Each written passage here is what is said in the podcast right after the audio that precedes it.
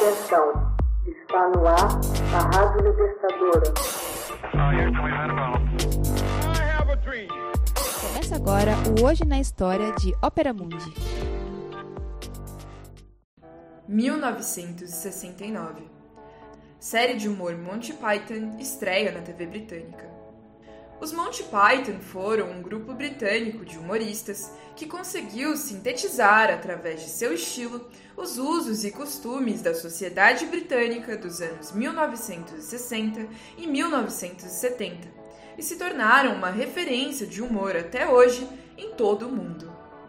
Alcançaram a fama graças à série de televisão Monty Python's Flying Circus, o circo ambulante dos Monty Python baseada em esquetes curtos que, com frequência, incluía uma interessante carga de crítica social, apesar de se centrar em um humor absolutamente surrealista e fundado no absurdo. O primeiro capítulo foi transmitido no dia 5 de outubro de 1969 pela rede britânica BBC. A série prosseguiu no ar até 1974. Apesar de o fenômeno dos Monty Python ter começado na televisão, converteu-se em algo muito maior e com grande impacto. Filmes, álbuns e livros. A influência do grupo na comédia é comparada dos Beatles na música. O início. Michael Palin e Terry Jones se conheceram na Universidade de Oxford, onde atuavam no grupo de teatro The Oxford Review. John Cleese e Graham Chapman se conheceram na Universidade de Cambridge.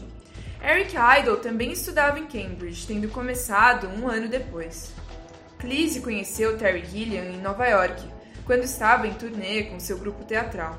Chapman, Cleese e Idle eram membros do grupo Footlights. Antes de começarem com o Monty Python's Flying Circus, os Pythons escreveram e atuaram em diversas obras e espetáculos. O sucesso do programa Do Not Adjust Your Set fez com que a ITV oferecesse a Palin, Jones, Idol e Gillian seu próprio programa juntos. Ao mesmo tempo em que a BBC, impressionada pelo trabalho de Cleese e Chapman em The Frost Report e em Atlas The 1948 Show, lhes ofereceu um show exclusivo. Como Cleese era contrário a um duo cômico por várias razões, inclusive a suposta personalidade difícil de Chapman, e tinha boas lembranças de seu trabalho com Palin, acabou convidando-o para se unir à equipe. Os outros três, Idol, Jones e Gillian, também foram chamados. Os membros. Ao contrário do que muitos pensam, Eric Idle, o músico do grupo, não é autor da canção da série de televisão, que é uma marcha popular chamada O Sino da Liberdade, bem como a maioria das canções dos filmes. Em A Vida de Brian, ele canta a canção mais reconhecida dos Python, Always Look on the Bright Side of Life. Idol é conhecido também pelo uso de perucas ridículas e por seus exasperantes papéis, como o Homem Invisível, o Homem das Fotos, o Homem que Queria uma Formiga e outros. Interpretou o valente Sir Robin em Monty Python em busca do cálice sagrado. Michael Palin, o Python agradável, é, ao lado de Chris e Idol, mais conhecido por seu trabalho como ator.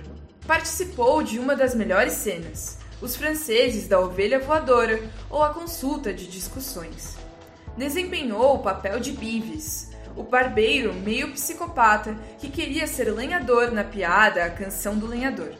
John Cleese, cujo sobrenome originalmente era Cheese, ou queijo em inglês, que o pai tratou de mudar, estudou direito na Universidade de Cambridge. Teve fama como apresentador da BBC, quando aparecia sentado em frente a um escritório em lugares estranhos como uma rua, uma praia ou um caminhão e repetia o bordão: And now for something completely different. E agora, algo totalmente diferente. Que se converteu no slogan dos Monty Python. Desde o fim dos Python, se acostumou a trabalhar em comédias de êxito em Hollywood como em Um Peixe chamado Wanda, e nos filmes de James Bond como o inventor Q. O único não britânico do grupo, Terry Gilliam, norte-americano, sempre apreciou mais a direção que a atuação. Uma das razões pelas quais, devido seus papéis, sempre foram muito esporádicos e secundários. Ficou mais conhecido pelas animações em que utilizava-se de quadros e fotografias, usadas entre uma e outra piada encenada. Depois da dissolução do grupo, ganhou fama como diretor de filmes surrealistas e fantásticos, como Brasil e Os Doze Macacos. O galês Terry Jones é lembrado principalmente pelos papéis de mulher com a voz esganiçada. Interpretou a divertida mãe de Brian em A Vida de Brian, filme que ele mesmo dirigiu. Depois da dissolução do grupo, dedicou-se à televisão como roteirista e apresentador. Médico formado em Cambridge, Graham Chapman era conhecido por interpretar tipos autoritários, como o famoso coronel que interrompia os esquetes. Foi protagonista em A Vida de Brian e em Monty Python em Busca do Cálice Sagrado. Com o passar do tempo, o alcoolismo atrapalhou seu desempenho como ator. Revelou sua homossexualidade e seu vício em bebidas em um programa de entrevistas do músico de jazz George Melly.